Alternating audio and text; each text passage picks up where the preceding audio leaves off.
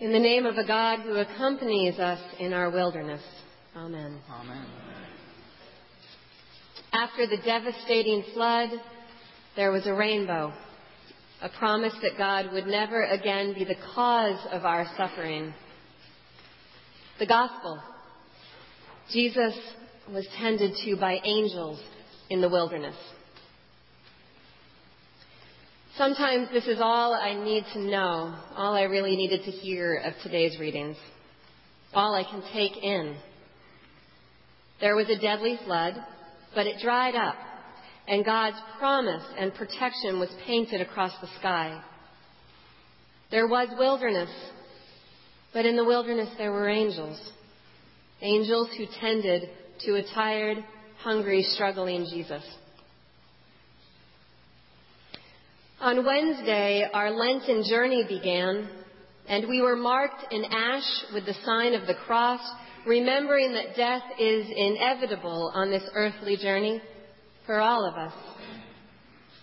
And then we turned on the news and saw the death of 17 in a school, and our souls collectively moaned, No, no, not again. And we saw the faces of young ones lost and cried, No, no, not yet.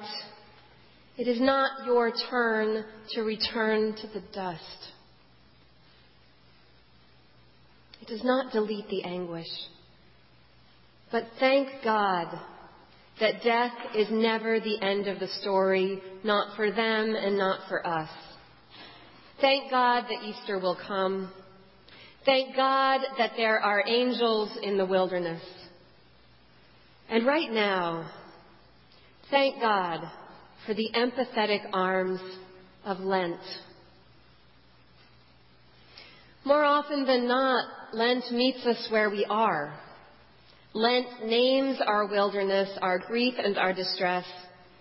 And in the darkness before dawn, Lent reminds us of the angels who tend to us. If you need to stay with the angels this morning and rest in some quiet and care, I invite you to stop listening to me. Really. And just meditate on the cover of your bulletin where not only an angel, but also a smiling goat and a curious rabbit are watching over Jesus as he rests. Or if you're feeling like being a little bit more adventurous, you can turn to page 13 and just trace the prayer labyrinth with your finger while I speak and let God take you where God wants to take you. It's okay to just let yourself rest with Jesus today. But if you're feeling like you can be pushed a little, stay with me. Lent meets us where we are, but it does not leave us where it found us. If engaged, it's difficult. It challenges us. Lent sheds a light on the darkness.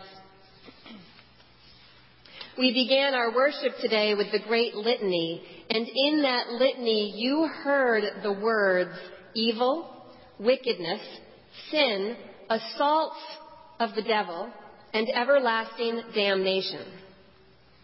And that was just the first page. Now, these are not words and phrases that we Episcopalians like to spend a lot of time on. We even prayed this morning for the strength to be able to stomp down Satan under our feet. We don't talk much about Satan in our church because we hold a broad variety of views on who or what exactly Satan might be. Is Satan the darkness that exists in each of us? Is it really a fallen angel who tries to pull us from the love of God and turn us against one another? Is it the energy force behind school shootings and abuse, greed and hatred, partisanship and division? Maybe. Honestly, I don't know for sure. What I do know is that there is evil. I have seen it, I have known myself to embody it. Now, it is not the core of our nature, as some shame inducing traditions may have us believe.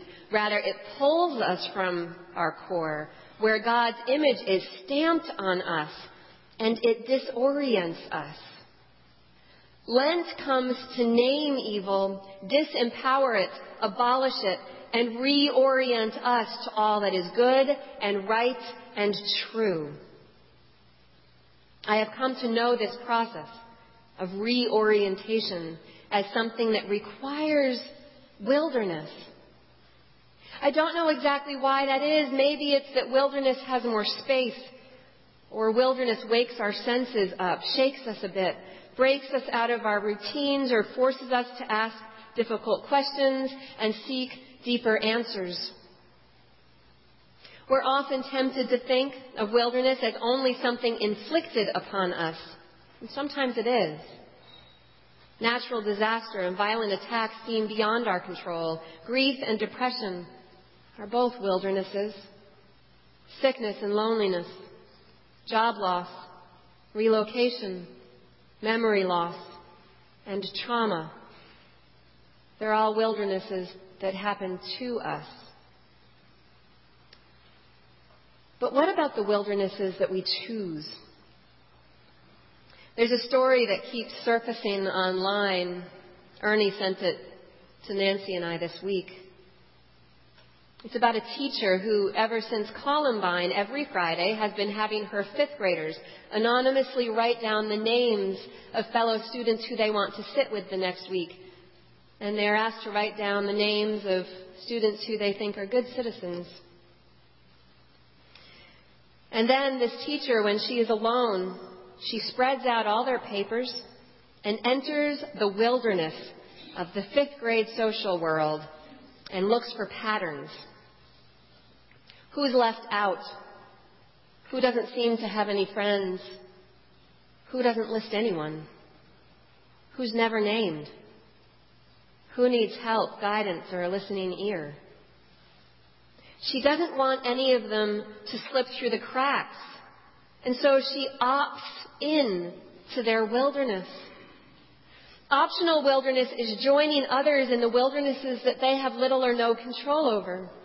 Optional wilderness is leaving unfulfilling work to start something new and risky because it better meets the needs of the world. Optional wilderness is relentless calls to our representatives, even when it feels like it does no good. Optional wilderness is a day without screens or a weekend of silence or a week in the woods alone or therapy, whatever it takes for you to go deeper. Optional wilderness is the process of looking in the mirror and courageously, humbly seeing how we are a part of the problem so that we can reorient ourselves and become part of the solution. Wilderness, optional or not, is not easy. It's not always safe. Sometimes it's not advisable to go there if we have the choice. But listen for the Spirit. Listen to see if and when and where the Spirit is telling you to go. You see, it was the Spirit who drove Jesus into a wilderness experience that equipped him for three years of the most powerful ministry this world has ever experienced. The Spirit knows what we need, knows what our world needs, and knows how to connect our lives to the needs of the world and the work of God in this world. And so, it would be good, I think, for each of us to ask ourselves, what wilderness is the Spirit of God calling us to this Lent? And to what end? Where is the Spirit driving our hearts? And will we go? Will we go knowing the angels will attend to us? knowing that at the end of the storm there will be a rainbow and God's promise, and it just might be powerful enough to leave a tomb empty and a world changed and healed.